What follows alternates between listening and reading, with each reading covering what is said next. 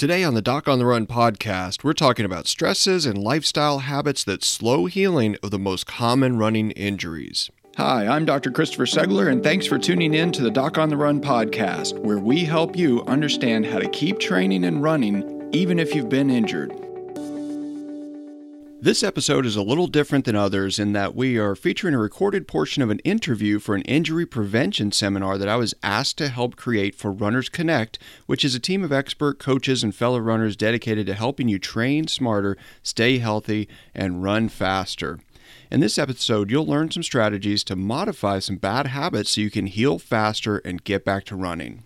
So today we have Dr. Christopher Segler joining us. Dr. Segler, thanks for joining us. Would you care to just tell us a little bit about yourself? Sure. Yeah. So uh, thanks for having me, and good to um, be here to hopefully provide some useful information for all of the members at Runners Connect. I think this, um, you know, it's a very interesting program that got, you guys have, and hopefully this will provide some value so that uh, all your runners can keep running and avoid some of the injuries that I end up seeing.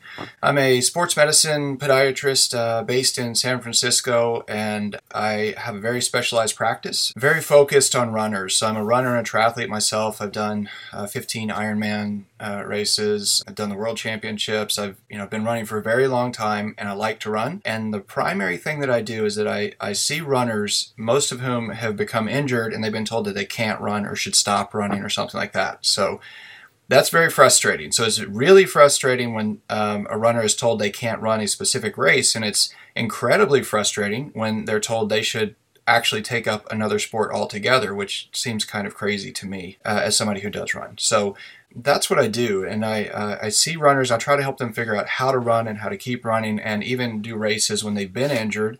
But what that really entails is trying to figure out what runners can do to decrease the stresses or increase the healing process in some way that helps them recover faster and then continue and persist with whatever event it is that they have planned. So, I also go to medical conferences and teach physicians about that. I'm actually uh, speaking next week in Hawaii at the International Foot and Ankle Foundation meeting, lecturing to groups of podiatrists and foot and ankle surgeons about um, running and injuries and how to get past that. So, you know, I, that's mainly what I do is I try to not only get physicians to understand how to do that better for their own patients, but I do it with mine as well. So it's really the same thing though. You know, treating an injury and, and preventing an injury are all the same. It's just different sort of places on that same continuum where someone happens to land. So in your experience, uh, what are some of the most common um, in, common causes of injuries among runners?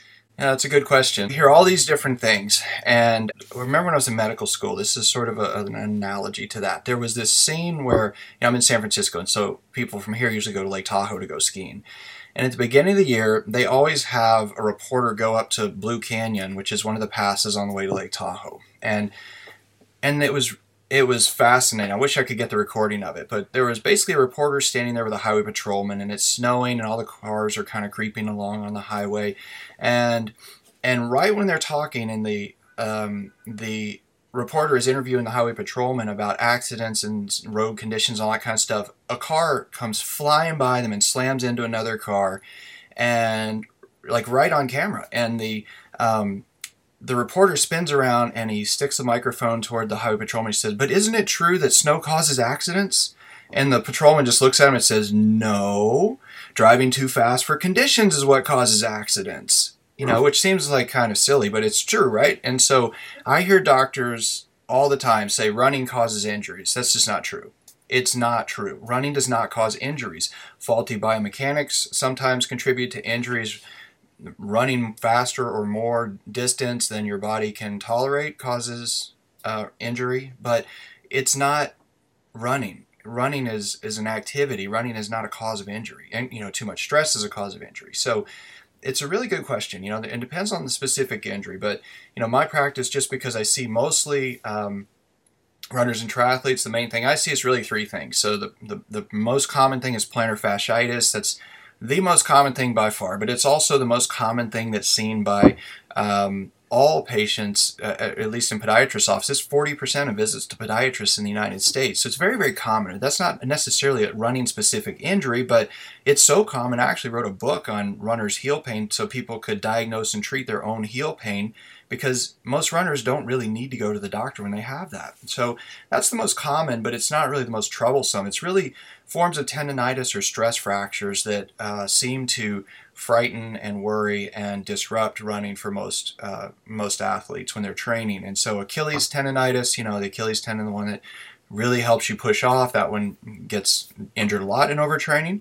Um, the peroneal tendons are the ones that kind of slow you down and help you decelerate when you're landing. And so if people run form is off, or um, if they're running on the wrong kind of surface, they can get that. And then if on the opposite side of the foot, the posterior tibial tendon can develop a similar kind of tendonitis. Um, if they have an unstable flat foot and if they're running in a shoe that's too flexible or if their form is off. So, um, those are the main things. And then the other, of course, is stress fractures, which um, is a very, very common problem that I see. But stress fractures, again, it's not. It's a. It's that's also, I think, a, a real area of confusion for patients. In fact, I saw somebody on Monday, and she did Ironman Louisville on Saturday or Sunday. I don't know, Saturday or Sunday. I can't remember which day the race was now. But the short story with her is that I saw her a month ago, and she had a stress fracture and so this treatment for that is six weeks in a fracture walking boot. And she was told she can't do the race. And I said, Well, I don't think that's true. So I looked at her. She had a relatively mild stress fracture. And I said, Look, if you do all of these things and you do them correctly, then I think you can still do the race. And now to be clear, like I, I corresponded with her. I think I had 27 emails in that one month period back and forth where she would say, "Can I do this? What about that? You know, can I can I ride 112 miles this weekend? Can I do this? You know, should I run?"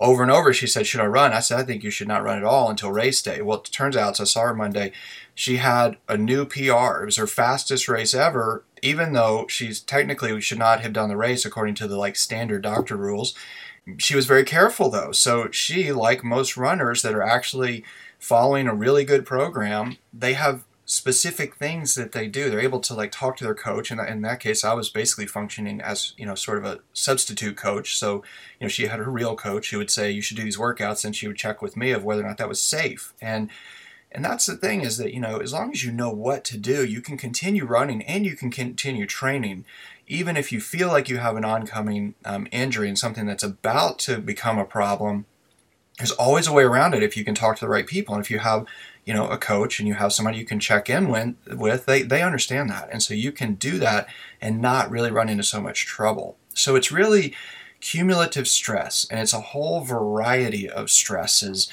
Um, I think that causes injuries, and it's not just one thing. So we always want to blame one thing. We want to say, well, it's the shoes. Well, it's rarely the shoes. You might, you know, if you have a really unstable flat foot and you run in the wrong kind of shoes, then maybe the shoes are really contributing to that. But it's just not true. I mean, you know, Runners Connect has a, a run form analysis program, right? So if you know what your run form is and you modify, you can decrease the stresses to your foot. That's not really debatable at this point, I don't think. If you follow the appropriate progression through your training for a marathon or anything else, you know like a program with runners connect it's just you can you can avoid those avoidable injuries. And it's really all of these stressors that add up. And you know i lecture to physicians about this and i have this um, i basically have this graph where i talk about what happens when somebody gets run you know in running injury because you know, doctors say, well, they ran too far. Like they all say that. They're like, oh, it's too, you know, the whole too much, too fast, too soon thing, the terrible twos, right? It's just ridiculous. It's not that at all. It is all of these different kinds of stress adding up in a way that causes something to break, whether it's a metatarsal bone or you know, you know, stress fracture in the heel bone or Achilles tendonitis or anything else. So you have mechanical stressors. That's one form of it. So running too much, so to speak, or what you perceive as too much, that's mechanical stress. You're pounding on gravity. Well, then you have all these other things. You have oxidative stressors, right?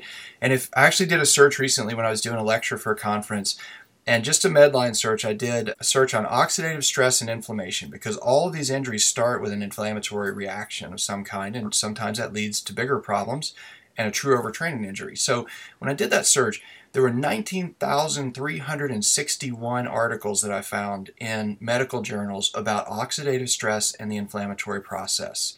So the oxidative stress is, you know, it has a lot to do with the way that your body deals with inflammation. I'm sure you discussed this in the nutrition talk that you you've worked on recently, right? So um, That's one of them. Then there are environmental stressors like pollution. If you happen to run in a really busy area, like I lived in Houston for a long time, and many people in Houston run in Memorial Park. And Memorial Park is right between I 10, which is like 10 lanes, you know, going across the country. And on the other side of it is the 610 freeway, which goes all the way around Houston. And so it's the park is centered right in the middle of the sort of the concentrated area of traffic around the whole city. And it actually has on multiple occasions been reported to have the worst air quality in the entire city. So you're running where the most pollution is, you're going to get lots of oxidative stress. If you ride a bicycle following a bus, that's probably not a, a, great way to breathe. And those things add up. You also have hormonal stressors. So if you have any kind of thyroid dysfunction or even stressors from anxiety, if you have a really stressful work project, marital discord, any of those kind of things, those hormonal stressors can actually, you know, your cortisol levels go up, your stress goes up, and that is actually counterproductive to the healing process that runners need when they're actually training because training is just sort of very organized functional tissue damage, right? You go out and train, you run, and you, you do tissue damage, you get sore, but the muscles and bones, tendons, ligaments, all of it, they become stronger from a result from that actual stress that you applied. And if you recover enough before your next workout, you're stronger and you can run faster and further and you continue to progress. If you do too much, you have too much stressors, then your body is not able to actually absorb all that and you get cumulative tissue damage that adds up to an overtraining injury. So if you have hormonal stressors, that also causes you know a big problem. And you can document this with athletes you know with athletes who get overworked overtired underslept their cortisol levels go up their stress hormones go up and you can monitor that and and see that it's happening. And, and all those things together create way too much stress and then something becomes injured. Very interesting. So that kind of falls in line with my next question, which um, was kind of what are some bad lifestyle habits that can make one more susceptible to injury, and kind of what you were saying about just insufficient sleep and um, kind of bad diet, just adding to those those uh, external stresses, yeah. everything outside of running. Yeah, that's a really interesting thing because it's very complicated. You know, it seems so simple. I mean, the truth is, is when I see runners and I ask them, I ask them all those questions. How much do you sleep? What are you training for? Where do you run? Where specifically do you run? Like what side of the street do you run on? Which trail do you run on? Where do you run? Do you run on the crushed, crushed granite stuff? Do you run on the asphalt stuff? You know, all these things. So all these specific things about lifestyle really do matter. You know, do you smoke? Well, most runners don't smoke. I mean, that's just a fact. It's pretty difficult to smoke and run. Mm-hmm. And so those things obviously matter, but then, you know, where do you train? Like, you know, do you train where there's a lot of traffic? Do you train in an area where there's clean air? This is the Doc on the Run podcast. Don't go anywhere. We'll be right back. What's a virtual doctor visit? The idea of not running at all while waiting for my foot to heal was simply depressing. I really needed a second opinion from an expert, someone who specializes in helping runners. What you'll get from Dr. Segler, in my experience, is expert runner and medical care that's individualized for your needs. I left with actionable steps to recover from my injury. Dr. Segler is different, and I felt heard, didn't feel patronized, and I felt like he prioritized getting me back to running as soon as possible, as much as I did. I just couldn't see sitting around for six weeks knowing my hard earned fitness would vanish. I know Dr. Segler is an expert, and I wanted to see him in person. But frankly, I just couldn't afford the cost of a house call. I saved enough money to pay for my next marathon registration. You'll have an appointment with Dr. Segler, whether it's via Skype or on the phone. You can expect one, he's going to be on time. Two, he's going to be able to spend more time with you than the typical uh, visit in a doctor's office. And both of those are going to result in more effective diagnosis and treatment plan for you.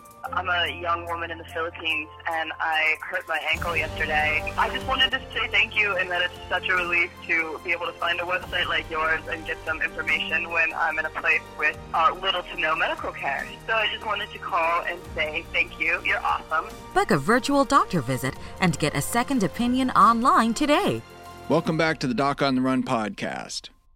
So all these specific things about lifestyle really do matter. You know, do you smoke? Well, most runners don't smoke. I mean, that's just a fact. It's pretty difficult to smoke and run. Mm-hmm. And so those things obviously matter, but then, you know, where do you train? Like, you know, do you train where there's a lot of traffic? Do you train in an area where there's clean air? Is there lots of smog where you train? I mean, I lived in Salt Lake City when I was in residency at the University of Utah, and there's an inversion that happens in the winter, and the smog is really, really, really bad. You know, and I actually I was training for uh, marathons and Ironmans then, and I remember there was one time when I could barely see the next light post when I was running on the street because the smog was so bad, and that's not good. That's not really helpful for training. So it's probably it probably would have been better in retrospect if I hadn't run at all on those days. You know, if I'd just stayed inside. There are all these different things that really can add up in terms of lifestyle. So obviously sleep matters. Sleep for sure is the most underutilized resource that's available to runners.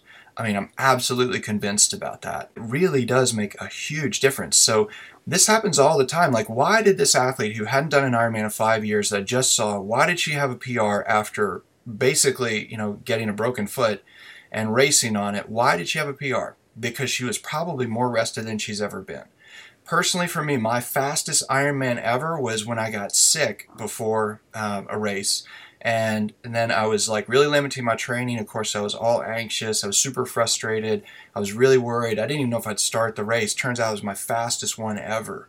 So, you know, this is not an, an original story, though. There are many, many accounts of people having their fastest marathon ever, their fastest, you know, triathlon ever, just because they had forced rest. Because many of us become chronically overtrained, particularly people like me that are historically self coached athletes you know, we think more volume is always better, which is the value of having like a coach with somebody, you know, like through Runners Connect, where you have somebody that really knows what they're talking about. I'm a foot and ankle surgeon. I know how to fix things that are broken. I know roughly how to train for marathons and Ironmans, and I've done a lot of them, but that doesn't really make me an expert on coaching. It just makes me somebody that has a lot of experience with it. But I haven't helped, you know, what, 75,000 runners or whatever, like Runners Connect. I mean, you know, I help a lot of injured runners, but I don't really know all the small adjustments that can be made that are going to be most helpful to achieve a goal and avoid injury. You know, you have to have a coach that understands those things too, that not just like how important it is that you sleep, but that, you know, you communicate that to your coach. For example, like we have a, um, a seven month old baby right now. She doesn't sleep that much right now Last night I slept maybe three hours. Three days ago, I slept for one hour. And then, you know, I go to work and see patients and everything else. I'm not sleeping that much. You know, if I was if I were actively training for something that was really important and I had a very specific progression right now, I would be talking to my coach every day about that. You know, I ran 10 miles on Sunday on the trails. And if I had not slept at all, I would have to tell my coach, okay, look, I didn't sleep. Should I shift this workout to a different day? What should I do? Because you are way more at risk if you're not sleeping appropriately when you're doing hard workouts because you can't absorb tissue damage that you're going to sustain. It just doesn't work. It's the same with nutrition. I mean, nutrition, it's like, it's obviously this huge topic, right? But like what is nutrition? I mean, nutrition is not what you eat. That's what everybody thinks. It's, you know, salads versus McDonald's. It's and it's not that simple. Nutrition is not what you eat. Nutrition really is what you eat, what you digest, what you absorb, and most importantly, what the cells actually take up and use. That's what nutrition is. If you don't have appropriate nutrition, you don't have the appropriate capacity for absorbing nutrients, you have a real problem. Like if you take calcium and you don't take vitamin D, it's not going to help. You know, it's just going to go right through. It doesn't get absorbed. And if you have irritable bowel syndrome or something like that, or you get the stomach flu, you're not going to absorb nutrients. And if you're not communicating that to your coach, it dramatically increases your risk of injury. Those are, you know, really key things. So it's, you know, in terms of healthy lifestyle, like it's really nutrition is is one of the biggest things. I mean, sleep for sure. Sleep is simple. All you have to do is sleep. Nutrition is a lot more complicated. I mean, I every time I run um, or ride, I make this specific recovery smoothie, you know, and it's got, I mean, it has all kinds of stuff in it. It's got spinach, kale, um, ground flaxseed, uh, hemp protein, bananas, cucumbers, blueberries, strawberries, raspberries, mango, papaya, pineapple, all kinds of stuff. And I've had no less than 100 patients ask me, which of those is the most important? Like if I knew, I would just eat that all day. So I don't. I'm not a nutritionist. You know, I don't really know what's most important, but I do know that most of it's in there. And so I think you have to have a broad range and you have to have it frequently. And when I started doing that, my recovery actually dramatically improved. You know, normally if I did like a 100 mile bike ride or a 20 mile run, I had to basically take two days off before I could really do anything of of use. But that changed to like 24 hours after I started really paying close attention to my diet. So it makes a huge difference. But you know, you have to have a coach that understands the implications of that and also timing. For example, on Sunday, I went to this place where I can run. It's very hilly, run through the redwoods. It's really beautiful, all that kind of stuff. But I have to drive to get there. So I make the smoothie and I take it in my car and I drink it within five minutes of when I'm done. And when I go to the track and I do my speed work, same thing. I take it with me. It's already prepared, and within five minutes, like literally while I'm doing my cool down walk, I drink it. I don't wait an hour. I don't wait two hours. I do it right then. And that is really crucial. So it's not just you know eating it, but it's when you eat it that really matters too. And there's a whole range of things. I mean, there's um, Brendan Brazier wrote a really interesting book that talks about nutrition and about how being a vegan, you know, uh, can reduce your overall inflammatory process in your body, which should, in theory, allow you to deal with the inflammatory response from your training better because it's less work for your body to do. And it totally makes sense. However, I also see lots of vegan athletes that get stress fractures. Like it's I don't really understand why. I mean, they put in, they put a lot of effort into making sure they're getting enough protein and all these other nutrients, but it is a fairly common thing, and we don't really understand exactly why that happens so much. But it is very complicated. You know, I think anybody that gets recurring injuries or seems to like sort of push up against their threshold for injury repeatedly really needs to talk to somebody who's a nutritionist to make sure that they're not missing something in their diet or or the timing of their diet uh, that puts them at risk and when I'm really training, I eat a lot.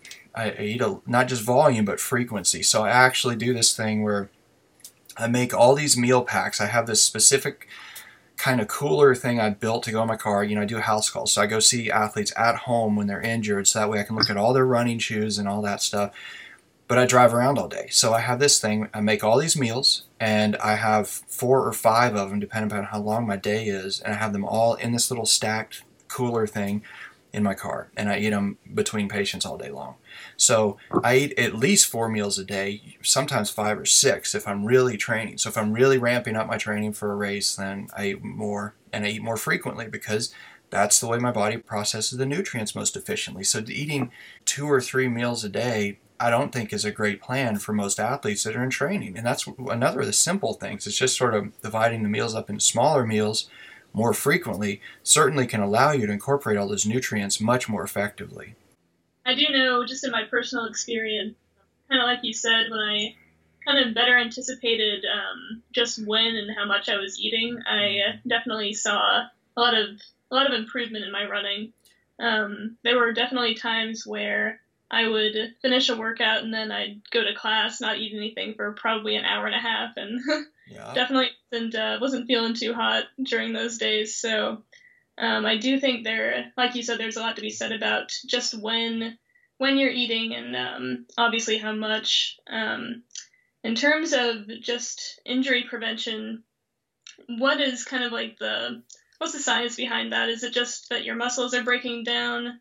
um, too rapidly and just don't have enough time to to build back up again because you're just not eating um, efficiently enough? Yeah, mostly. I mean, that's just it, right? So, like, what is an overtraining injury? It's just where you've done too much. It, it happens with all kinds of people with all kinds of stressors, but you know, the bottom line is is that all that has really happened is that you did more damage than your body could deal with before your next series of workouts, and so you keep increasing damage that's not getting fully repaired and so it gets injured a little more. You know, if you have a micro tear in a muscle or a tendon or whatever, uh, you know, really small injury basically, and then you give it plenty of time to rest, it'll it'll heal and then it will actually be stronger. But if you don't, if you did a little too much and then you stack workouts too close together, that's when you get a problem. In that process, if you're missing any particular nutrients that are crucial to rebuilding that tissue, whether it's antioxidants or if it's magnesium or calcium or vitamin D or protein or whatever, copper, if it's tendon health, if you're missing any of those nutrients at all, then it sort of lengthens the amount of time that it takes for that repair to happen. That's why it's so crucial. That's why I really do eat so much more frequently when I'm really training hard. I think it makes a big difference. So it's boring, don't get me wrong. I, li- I will literally make like a huge thing where I you know, I have some I cook all my meals and cook like eight of them and that's like two days worth of meals and it's the same thing over and over but it's training i wouldn't exactly say that mile repeats are fun going on the track and doing like 10 mile repeats is not exactly fun. Sure, running through the Santa Cruz Mountains on a trail is fun. I think that is really fun. Running in Lake Tahoe on the trails is fun, but doing mile repeats on a track, it's not fun. It's lots of things, but it's not fun. You know, I think of that with my nutrition. Uh, yeah, I like to eat. I like to eat all kinds of different stuff, but it's also, I have a goal. And in most cases, it's attached to a specific time, and I need to have a specific strength and a specific speed to achieve that. So if I want to achieve that, then I have to dedicate all of these different efforts, you know, whether it's sleep, going to bed on time, um, all that kind of stuff. I have to really pay attention to that. And it seems like when you think about how hard runners are trying to work when they want to get faster and better and they want to achieve some new goal, whether it's a marathon or half marathon or 10K or whatever, they're working so hard. They're putting so much effort in. They're wearing themselves out.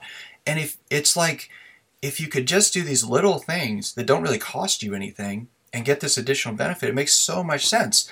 It's like free speed you know mm-hmm. because you're just it doesn't take any additional real effort no hard work it's not like an extra mile repeat tacked onto your usual workout it's just an additional benefit that you get if it seems like something may be missing and it's taking you too long to recover or you're concerned about that like discussing it with your coach to figure out do you need a nutrition consult do you need to just really you know talk with your coach about what you're eating you know, and see if there's something that's missing. You know, maybe if you're vegan and you're taking all these sort of plant-based nutrition um, sources, you may not be getting enough protein. So if you take hemp protein, it's the only one that really has all of the amino acids, right? But it doesn't have high bioavailability, so your body can't incorporate that much of it. Even the very best ones, it's only like 50% that it can incorporate. But pea protein has a whole lot more um, bioavailability than hemp protein, but it's not a complete set of amino acids. You're, you can still wind up with a, a deficit just because you're missing some amino acids if you're taking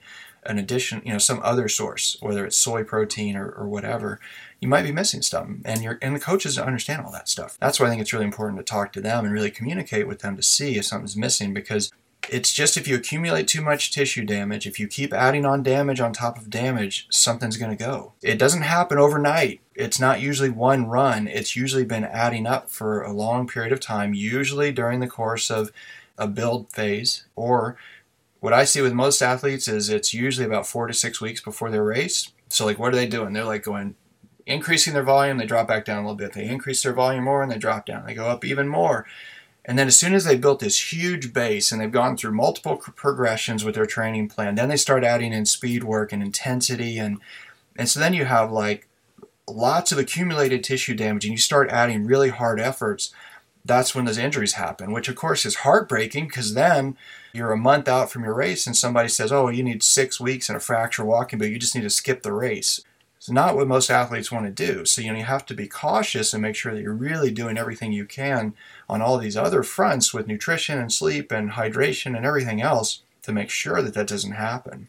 Yeah, I think uh, most of our users would probably agree that uh, dotting those I's and crossing those T's is probably not a huge sacrifice when you're putting in as much training as they are. No, uh, it's it's true. But yeah, I I do really appreciate you joining us, uh, Dr. Yeah, Segler, and um, if you'd be interested in doing this again sometime, we, we, we would love to have you back. Oh, yeah, so. sure. Yeah, no, it'd be great. If you have a question that you would like answered as a future edition of the Doc on the Run podcast, send it to me, and then make sure you join me in the next edition of the Doc on the Run podcast. Thanks again for listening.